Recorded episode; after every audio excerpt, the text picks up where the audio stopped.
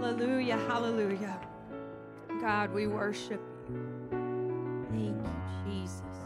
We had a wonderful first service at 9 a.m. this morning. And I'm just going to tell you, even though we plan for these services to be the same at 9 and 11:15, they don't always work that way, and today would be one. Pastor preached a phenomenal message this morning at 9.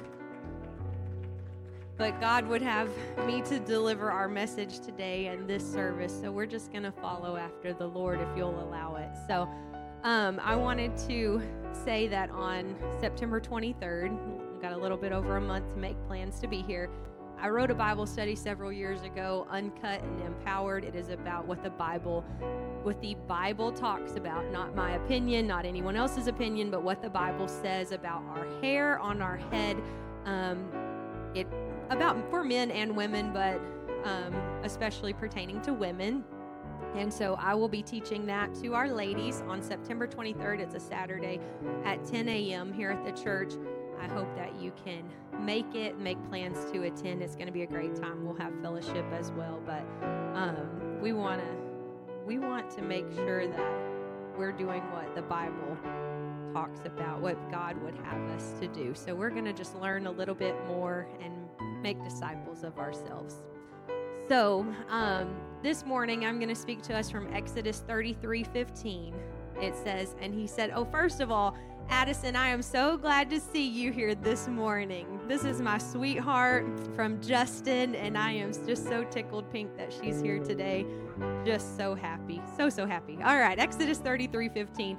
And he said unto him, if thy presence go not with me, carry us not up hence. You may be seated. I'm going to talk to us for a few minutes this morning on a glorious encounter.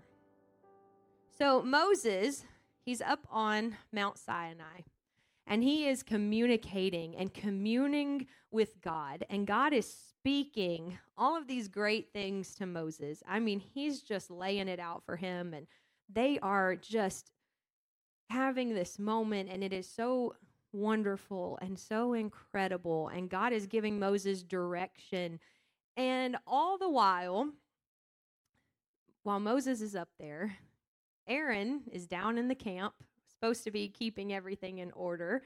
And instead they're saying, hey, we don't know what happened to this Moses fellow. He's been gone for too long, and we want you to make us a God to worship.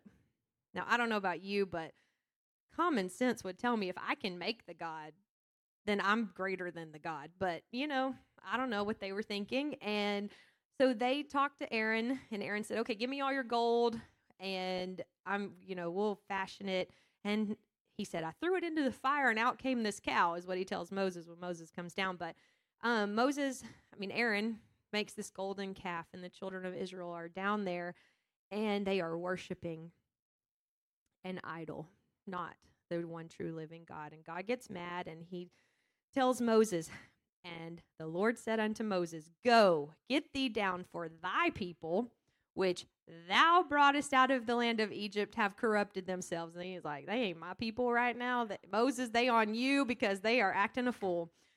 So Moses goes down, and God wants to destroy the people of Israel, and rightfully so. These are his people that he has done all these wonderful things for, and he has promised to Abraham, and and he's saying, I'm going to make you a great nation, and Abraham and Isaac and Jacob and everybody, and it's just like these are great people, and I'm going to they are set apart, they are God's people. But instead of being God's people, now they're Moses' people. And God says, I'm just going to wipe them out. But Moses had that communion with God, and Moses had a way of talking with God, and Moses petitions the Lord and asks him to please change his mind. God, if you kill all these people off, then what is everyone going to say about you? That you brought them out of Egypt just to kill them? Oh, that's going to make everyone really want to serve you if you, deliver them just to smite them. And so God changes his mind. Aren't you thankful for a man of God? This is a side note, but aren't you thankful for a man of God that will petition God on your behalf for your life? Because, you know, sometimes we do dumb things, and I'm so thankful that we can go, you know, we know the veil is torn, and we don't have to go to a priest and kill a sacrifice and everything. But the principle is still the same, that I'm thankful for a pastor that will pray for me. I'm thankful for my husband and our pastor as well, that will pray for us and help us whenever we mess up and go astray, and kind of like, hold on, okay, Lord, you behave. Lord, don't kill them, you know, just thankful for that. But in the midst of all this, so God has promised the children of Israel this land flowing with milk and honey. But they're acting crazy, and God's wanting to change his mind. And so God says, still, you're going to have it because I promised it to you. But he says, and I will send an angel before thee, and I will drive out the Canaanite and the Amorite and the Hittite and the Perizzite and the Hivite and the Jebusite unto a land flowing with milk and honey. For I will not go up in the midst of thee. For thou art a stiff-necked people, lest I consume thee in the way. I don't know about you, but that rings really strong to me, that God would say, here's your promise, and I'm going to let you have it, and I'm even going to drive those people out, but I'm not going to be with you. Because you're a stiff-necked people, and I'm afraid I'm just going to consume you in the way, on the way to your promise. Exodus 33, 9 through 11 says, and it came to pass, as Moses entered into the tabernacle, the cloudy pillar descended and stood at the door of the tabernacle, and the Lord talked with Moses. And all the people saw the cloudy pillar stand at the tabernacle door, and the people rose up and worshipped, every man in his tent door. And the Lord spake unto Moses face to face, as a man speaks unto his friend. Moses and God had a deep relationship, speaking face to face as if you're talking to a friend. And now, you know, if you're talking to a friend, it's not the same as if you're talking to someone you've just met. It's not the same as if you're talking to your boss or maybe someone underneath you at work or even a coworker. No, when you're talking with a friend, you are real, you're yourself, you're honest. And that is what God and Moses had. God spoke to Moses as if speaking to a friend.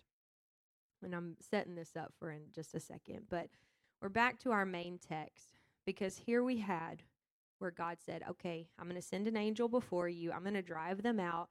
I'm going to let you go into the promised land, but I'm not going to be with you. And this is where we see why Moses and God had that relationship. And he said unto him, which is Moses talking to God, if thy presence go not with me, carry us not up hence.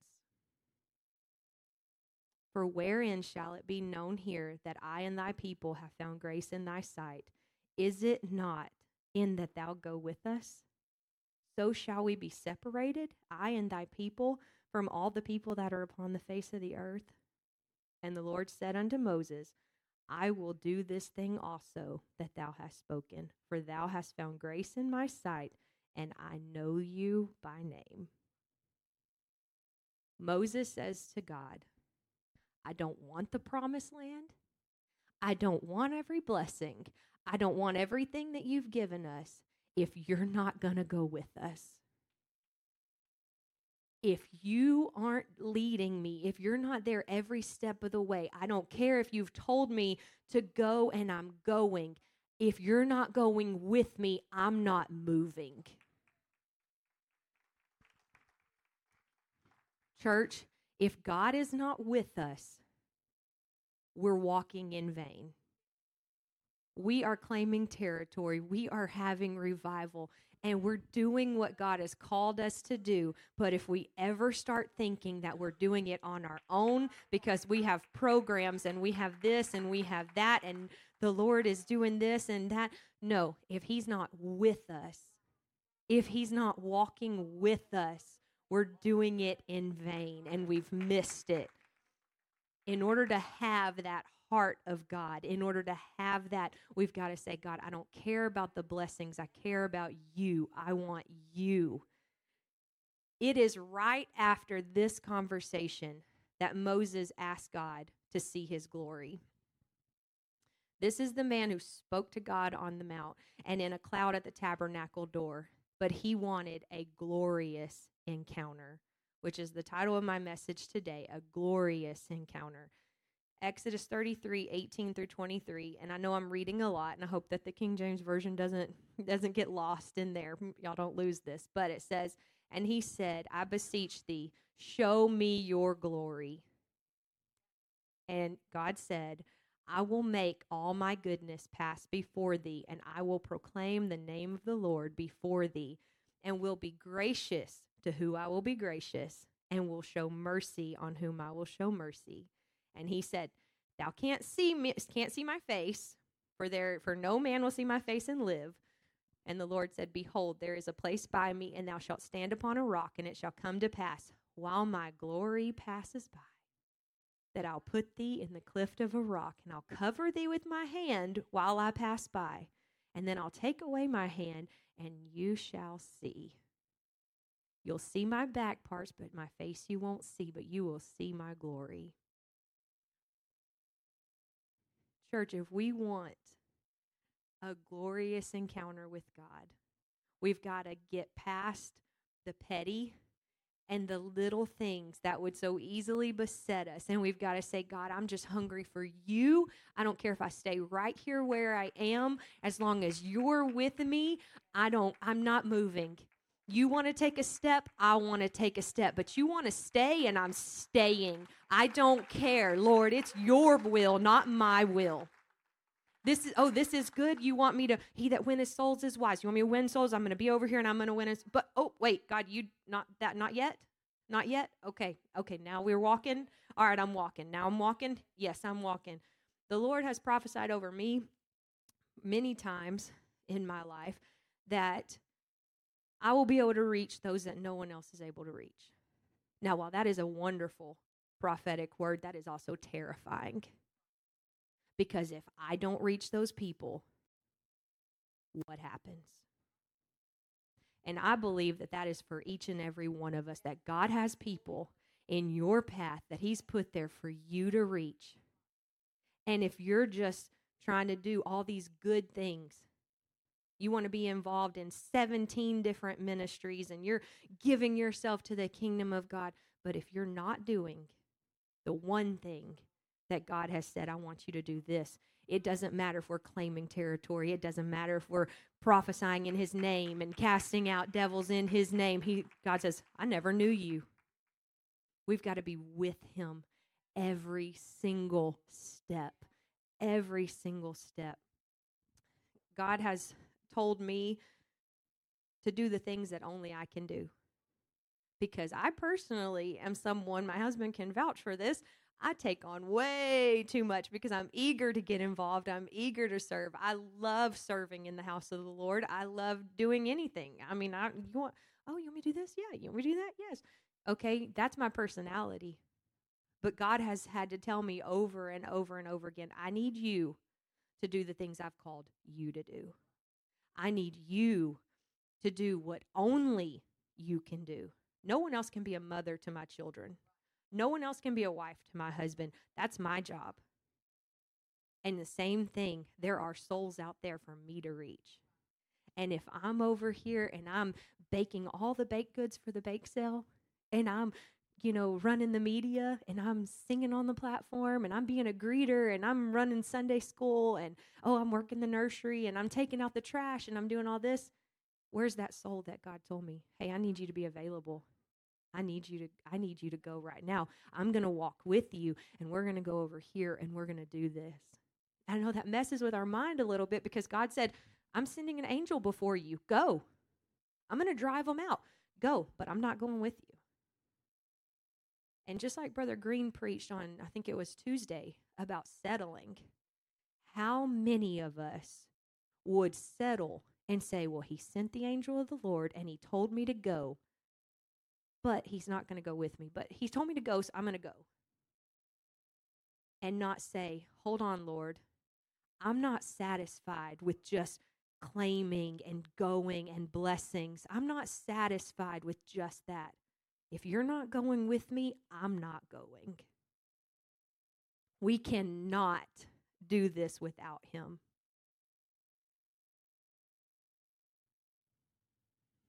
In the New Testament, we read in Luke 2, 7 through 11, and she brought, speaking of Jesus, the birth of Jesus, and she brought forth her firstborn son and wrapped him in swaddling clothes and laid him in a manger because there was no room for them in the inn. And there were in the same country shepherds abiding in the field, keeping watch over their flock by night. And lo, an angel of the Lord came upon them, and the glory of the Lord shone round about them. And they were sore afraid. And the angel said unto them, Fear not, for behold, I bring you good tidings of great joy, which shall be to all people. For unto you this day, unto you is born this day in the city of David a Savior, which is Christ the Lord. Matthew 1:23 says, Behold, a virgin shall be with child, and shall bring forth a son, and they shall call his name Emmanuel, which being interpreted is God with us. God with us. I am so thankful that we're not in the Old Testament and that Moses is the one that's only able to be in that, be able to be up on the mountain or be at the tent tabernacle door and be able to have these communion with God. God came and robed himself in flesh, died on a cross, rose again, came back as the Holy Ghost, that he can be God with us.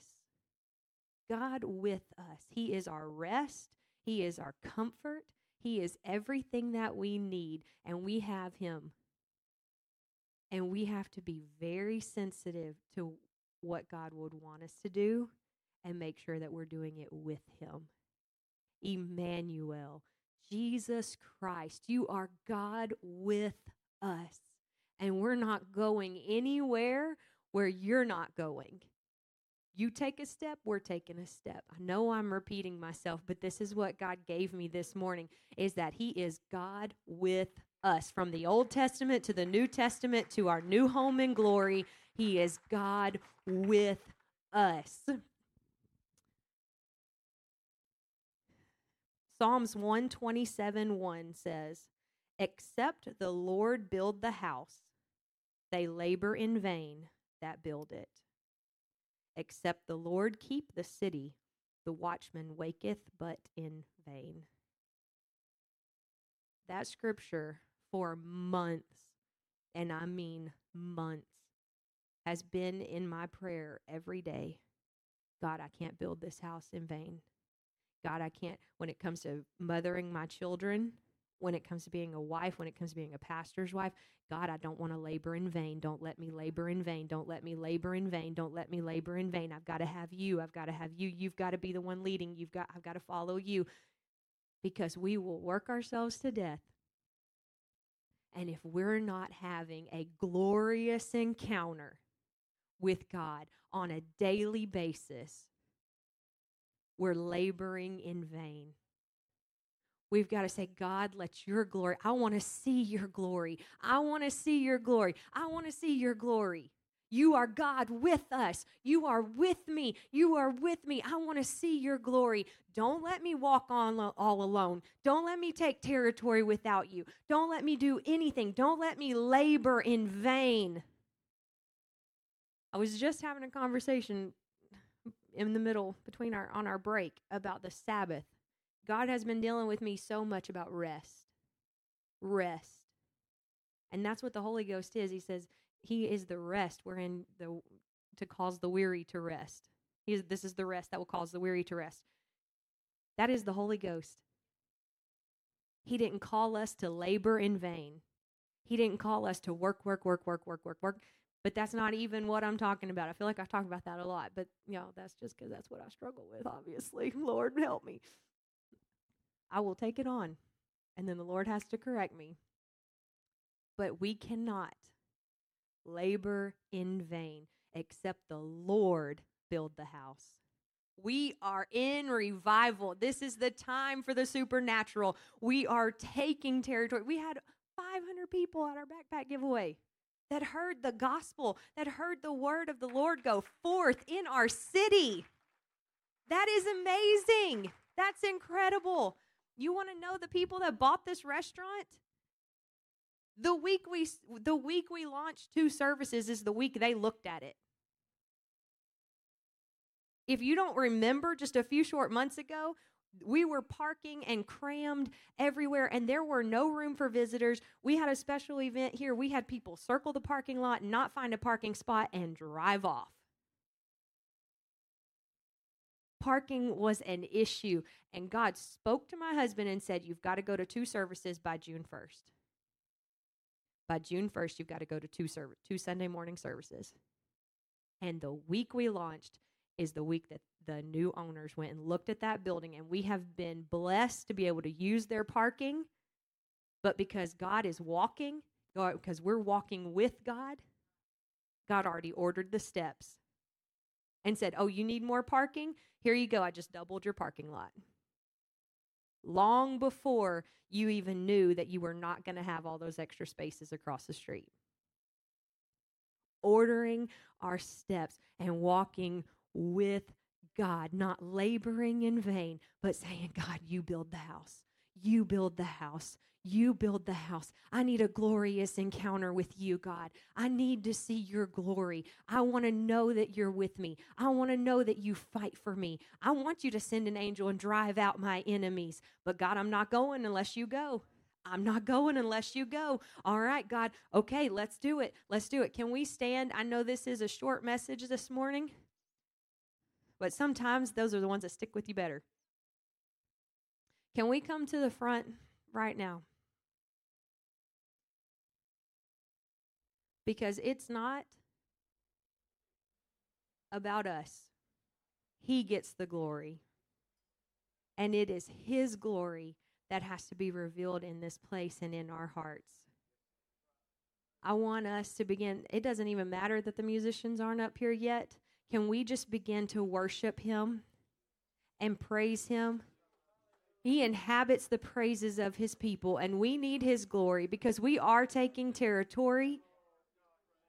But if we want to just do that and be a big church and a big city and do this and do that and get our name out, but we're not going with him, it doesn't matter. And the only way we're going to know that we're walking with him is when his glory dwells in the midst of us. We heard a beautiful message on unity if you were here in the 9 a.m. service, and it is unity that fuels revival. It is unity when God can come in and be in the midst of us.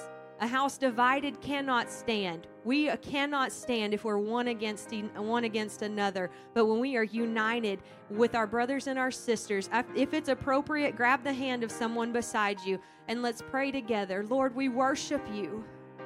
And God, it's our desire that wherever you want us to go, that we don't get distracted by the go, that we lose sight of you and your presence leading us. We've got to have your glory, God. Every single day, we've got to have an encounter with you that says, order my steps. My steps are ordered of the Lord. I may fall, but I'm going to get back up, God, and I'm going to follow you. But every day I'm going to let you lead me. Every day I'm going to walk according to your direction. But God, if I'm ever walking too fast, God, help me to stop. I've got to have you. I've got to go with you. If you don't go with me, I don't want to go. If it's a promotion on my job, but you're not there, I don't want it. If it's a bigger house, but you're not there, I don't want it. If it's a better vehicle, but that's not what you want for me, I don't want it. I don't want the blessings without you, God.